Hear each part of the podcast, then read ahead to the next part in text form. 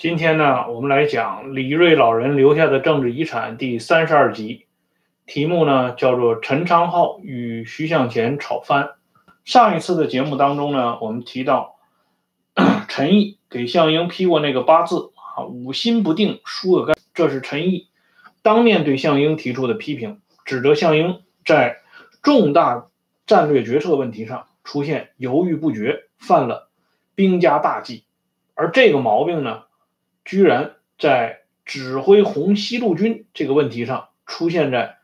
久经沙场啊，有着丰富作战经验和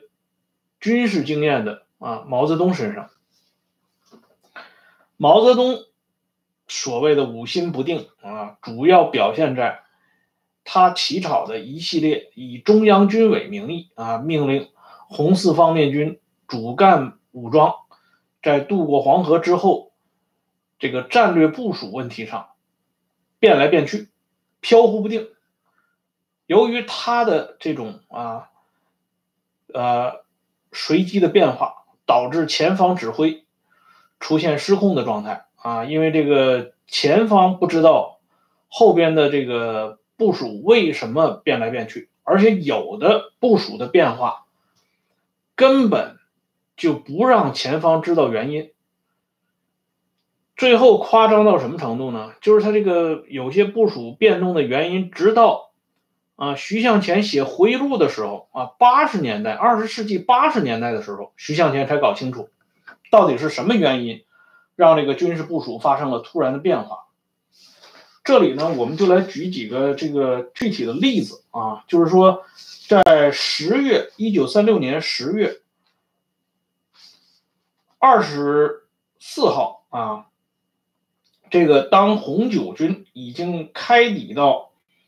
河河边的时候啊，突然呢啊又被要求是待命，这样呢，徐向前、陈昌浩等人就很着急啊，只好让这个机关人员先过河。到了二十六号啊，十月二十六号，呃凌晨一点半的时候，中央军委呢。这个又急令啊，红九军过河。这样呢，红九军呢就只好啊奉命过河。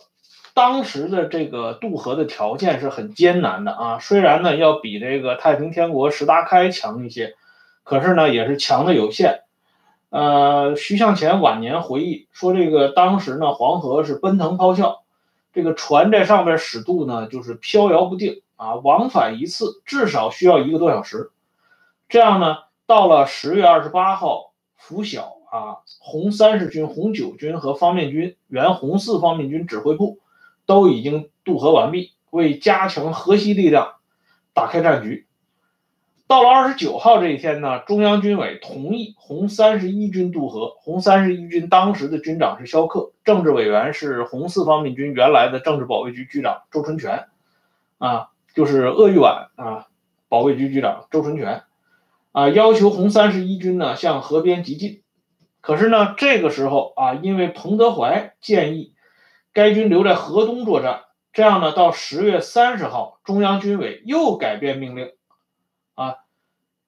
命已经开到河边的红三十一军折向麻春堡开进啊。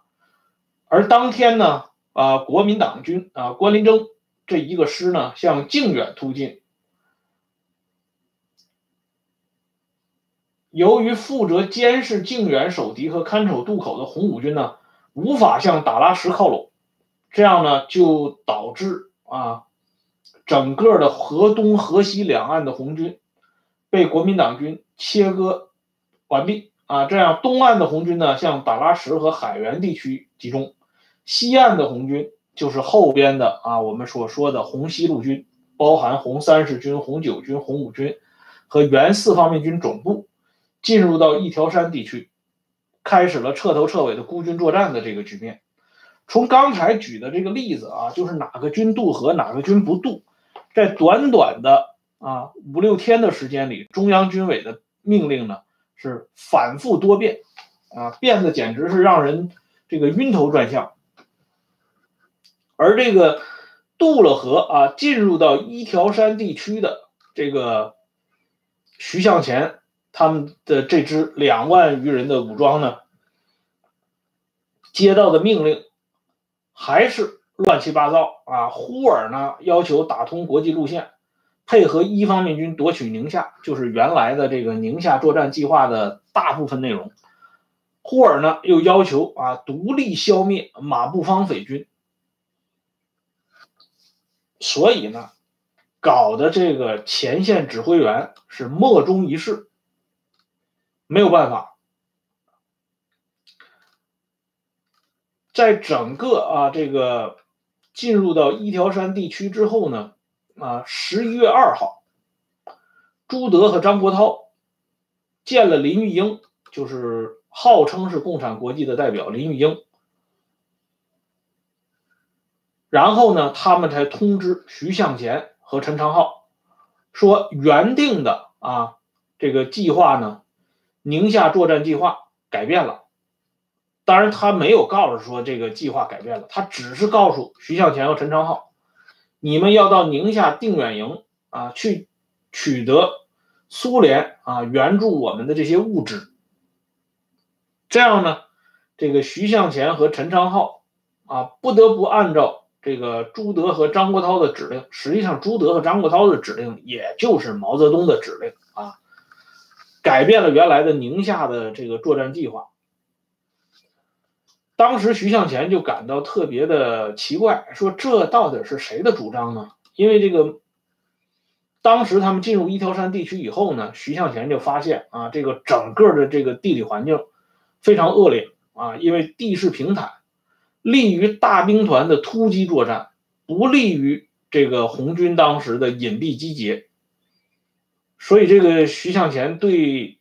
当时出现的这个情况感到很焦虑，而且呢，徐向前的焦虑呢，很快变成了现实。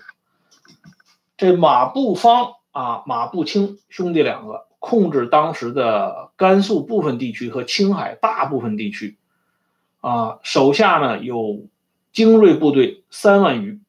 啊，而且呢，同时还握有十多万的民团武装。民团武装呢，虽然跟正规军无法比，但是呢，啊，在大兵团集结作战的时候，啊，民团呢鼓噪前进，啊，很是造成一种声势。而且呢，民团呢熟悉当地的这个地形，啊，他对这个来犯之敌呢，经常会造成啊不同层面的创伤。所以，整个的这个马步芳的这这个人马是不容忽视的。而这个一条山鏖战，这个整个过程呢，又使得徐向前和陈昌浩率领的这两万一千余名啊红军将士，处在一种顿兵于坚城之下的啊，正是这个作战当中最忌讳出现的事情啊。马家军那边是十几万人啊，红军这边只有两万多人。所以呢，一条山战役，徐向前、陈昌浩他们没有占到便宜，和马家军那边打了基本是平手，但是呢，还是略占下风啊，折损的很厉害。可是就在这个时候啊，十一月三号，中共中央书记处据说是收到了国际电报啊，到宁夏定远营获取物资已经不行了。而改为去新疆，就是一路向西啊，到新疆去取这批物资。这个时候啊，这个徐向前和陈昌浩两个人一起都要求中央军委，啊，就是现在这个情况利于速战速决啊，不宜再拖延了。眼下的这种命令变来变去，对前敌作战只是啊，会弊大于利。希望中央军委赶紧下决心啊！到底是怎么办？怎么做这个决定啊？可是这个时候呢，中央军委呢又下了一道奇怪的命令啊，要求徐向前、陈昌浩不仅啊要独立消灭马步芳所部，而且呢还要在大靖、古浪地区开展新的局面。这个所谓开展新的局面，就是在这一片要建立新的根据地。刚才我们已经讲到啊，这马步芳手下是这个连正规武装带民团是十多万人马呀，红军只有两万一千八百余人啊。这里边能够战斗的，我在上一期已经讲到了啊，其中有好几千，这是非战斗人员，真正能够打仗的，也就是一万五六千人啊，一万五六千人，其中还有一部分人是没有枪的，即便是有了枪的啊，子弹最多的像红三十军也不过是二十五发呀，他们身上带的是三四天吃的干粮啊，不能打持久的。啊，子弹也没有地方去补充，啊，给养就更其他的给养就更不用讲了，而且这个轻伤员也得不到医治，无法这个在短暂的时间里重返战场，那就是整个部队一直处于这个半减员和减员状态，这样一支啊孤军去独立消灭马步芳，呃这个所部，这不是漫天胡扯吗？啊，而且呢，让他们几乎是处在。这个无后方啊，无群众基础的情况下去开展什么新局面，建立根据地，这不是巧妇难为无米之炊吗？啊，更主要的是，这个中央军委啊，在多次往还的这个电报里，口口声声说是这个苏联人援助的物资，实际上啊，这个几十几十年过去以后，我们能够看到的。所谓的这个苏联人援助的国际物资啊，这个有说的有多少门大炮啊，有多少这个武器啊等等这些，呃诱人的这些装备啊，只出现在陈云、段子俊等少数人的回忆里边，没有真实的档案资料显示啊，就说这些物资到底存不存在啊？什么一会儿说。啊，拉到了那个阿拉木图，一会儿又拉到了什么新疆等等啊，这这些地方，总之也都是变来变去的，啊，这个物资到底存不存在，是一定要打一个结结实实的问号的，啊，况且呢，即便是这些物资是存在的，这么多人一路打到西边，还能剩多少呢？这个物资拿到以后，怎么运回来呢？啊，这个是空运呢，还是快递呢？啊，咱们说可能吗？在那个时候，不可能的嘛，完全要是通过人工的嘛，那你你打过去容易啊，你怎么回来呢？对不对？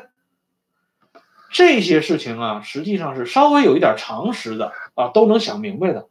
可是这个啊，以中央军委名义的啊发发至于这个陕北的电报呢，啊，却给我们啊感觉好像是一个白痴啊。在指挥两万多人的这个作战啊，把这个两万多人的这个政治生命和肉体生命孤注一掷啊，简直就是玩儿一样的啊！而直到这个时候，十一月八号，为了完成中央军委的这个指令啊，作战计划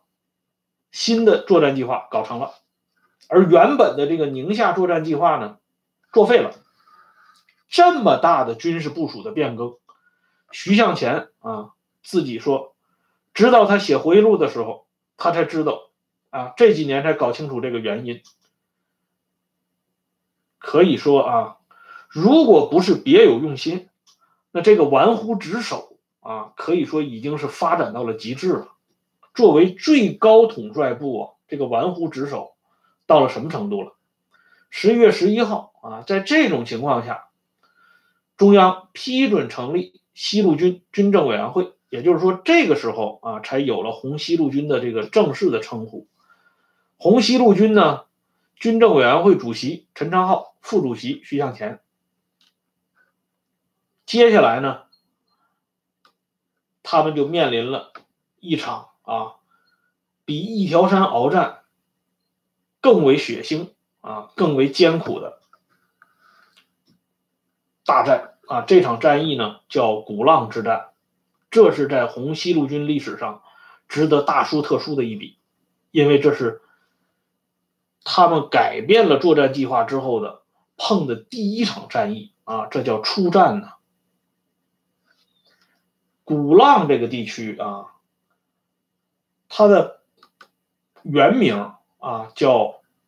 古人称之为虎狼关。我们从这个它这个名字上就可以看出，这个地域实际上是很险恶的啊。所以呢，它有八个字来形容，叫马不并骑，车不同轨啊。这个地区呢，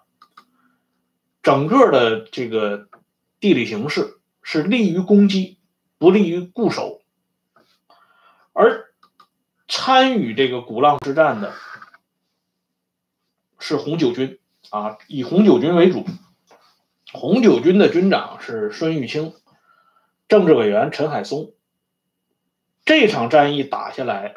啊，就集中暴露出红四方面军的短板啊。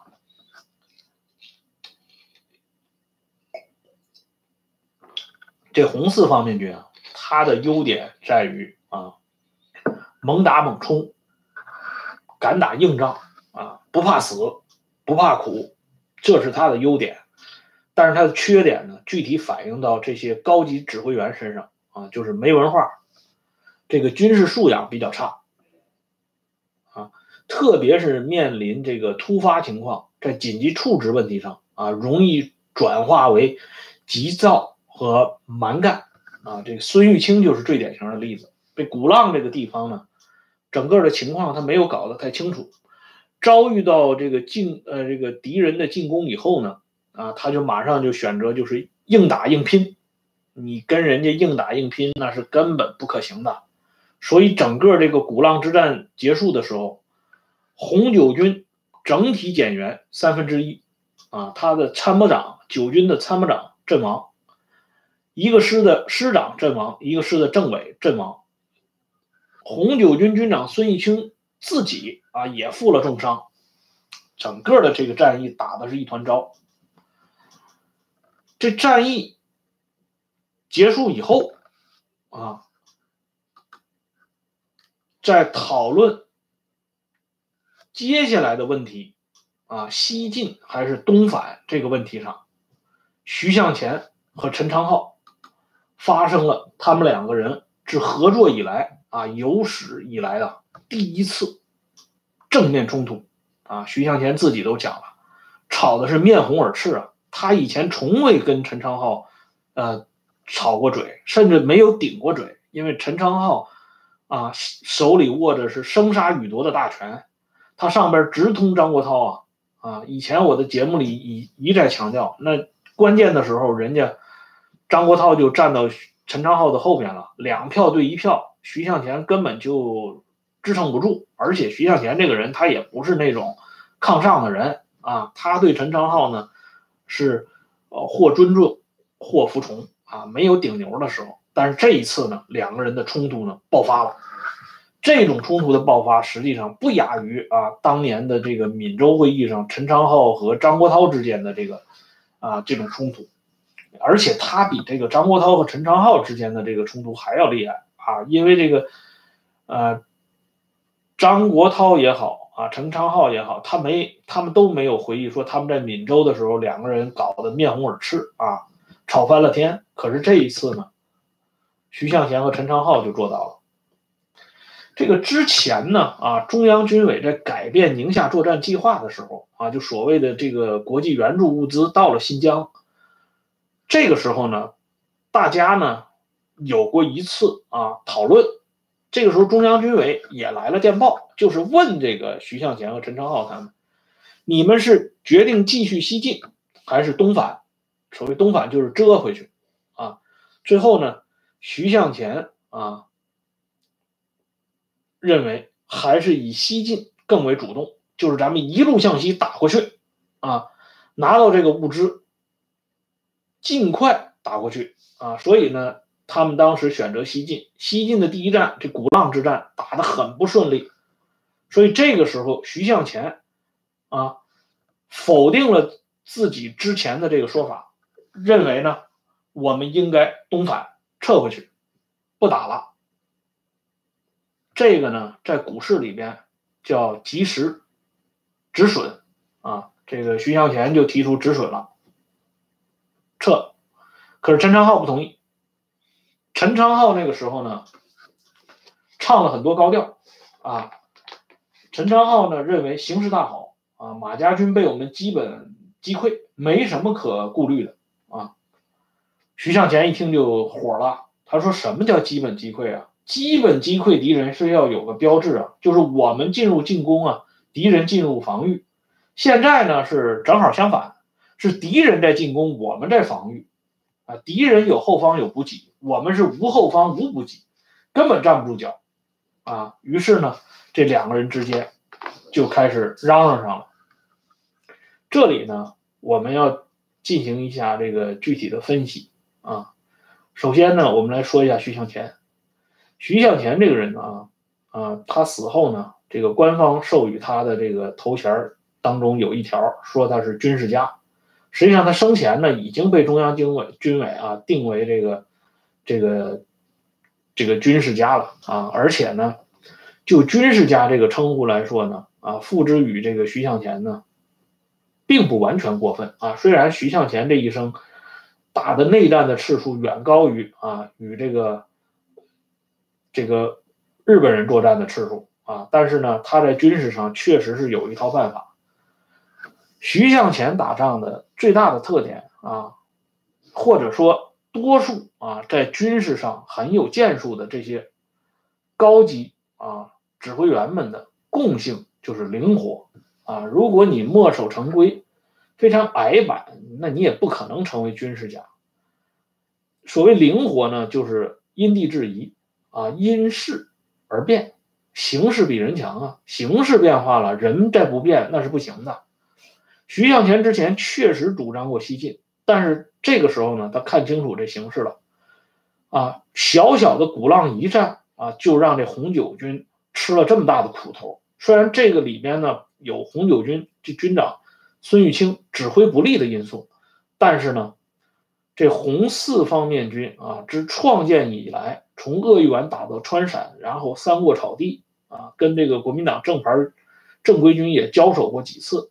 没吃过这么大的苦头啊！啊，这红九军在这个西路军的序列当中，我们上一集讲到。他的这个武装人数和战斗力是仅次于红三十军的，所以这个时候呢，红九军吃了这么个苦头。如果趁着他们主力红三十军还没有吃到类似的苦头的时候及时转舵，那还有机会翻本啊，至少能够保住老本不丢掉。这是徐向前啊，他的这个整个的出发点的核心。就是说，我能吃到一口的时候，当然要吃；但是吃不到这口的时候，那么我就要保住自己啊，不至于这个亏到姥姥家去啊，从舅舅家亏到姥姥家去，不至于这样。这是徐向前的一个主张啊，而且呢，咱们说啊，这徐向前他有比陈昌浩更敏锐的一点。就是说，徐向前意识到，徐向前是长期抓这个枪杆子的，啊，长期做第一线工作，他很清楚，军队的生命啊，同这个统帅的政治生命是紧密相连的，特别是在共产党的这个武装当中啊，那个年代有一句俗话叫做“有枪便是草头王”啊，事实也就是这样啊。你如果没有枪杆子做保证，你什么都不是啊。只有保全了啊红四方面军这么一点血脉，那徐向前也好，陈昌浩也好，乃至啊还在远方指挥的张国焘也好，都不至于啊最后被人家搞得万劫不复，彻底翻不了身，因为你毕竟有武装啊啊。毕竟还有这么多人马，实际上徐向前的这个说法呢，啊，徐向前的这种考虑啊，不是说法，他这种考虑是有道理的。我给大家举一个例子啊，徐向前后来虽然长期坐冷板凳，但是呢，从中共的第一代领导集体核心到第二代领导集体核心，都不得不借重啊徐向前的这个虚名，根子就在于徐啊长期点兵。门生故吏遍于天下，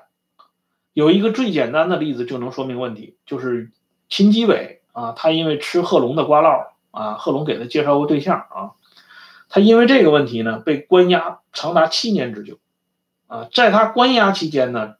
这个专案组呢曾经千里迢迢从北京啊找到这个秦基伟，然后呢向秦基伟套话，话里话外的意思呢就让秦基伟提供炮弹，啊，就是旁敲侧击让秦基伟提供一些徐向前的黑材料。秦基伟呢硬是顶住压力，啊，没有写这个东西。当然呢，为此呢，秦基伟也受到了各种的这个指责和斥骂啊。但是秦基伟不为所动。后来呢，秦基伟自己说过啊，当这个专案组走了以后，秦基伟自己啊讲过这么一一段话。他说：“我这个人现在已经被批臭了。如果我再写了这个徐向前的材料的话，那我只能是更臭了啊！我被批臭，这是。”人家在政治上诬陷我，搞我，啊，这个臭将来可能会变成香。但是我现在如果啊无中生有的按照他们的要求去写这个徐向前的黑材料，那么我这个臭啊，那就是永远的臭，永远也翻不过来身啊。等将来有朝一日啊，他就说，如果将来到了九泉之下，他怎么去面对这个徐向前呢？这是秦基伟当时的这个说话的原话的大意吧？啊，不可能一字不差的啊，完全复述，但原话大意如此。从这一点上就来看啊，我们就能看出秦基伟作为徐向前的老部下，都到了身陷囹圄的境地啊，仍然呢不肯出卖自己的这个底线和良知啊，去诬陷徐向前。可以想见啊，徐向前当年。所谓的这个保证四方面军的这点骨血的这个初衷啊，这个苦衷是非常有道理的。古人的这个兵法上也讲啊，全军为上，保全这个部队是最重要的。可是陈昌浩呢？陈昌浩不这么想。陈昌浩怎么想呢？咱们将在下一次的节目当中呢，来进一步的解说。今天呢，先说到这里，谢谢大家收看和订阅，再见。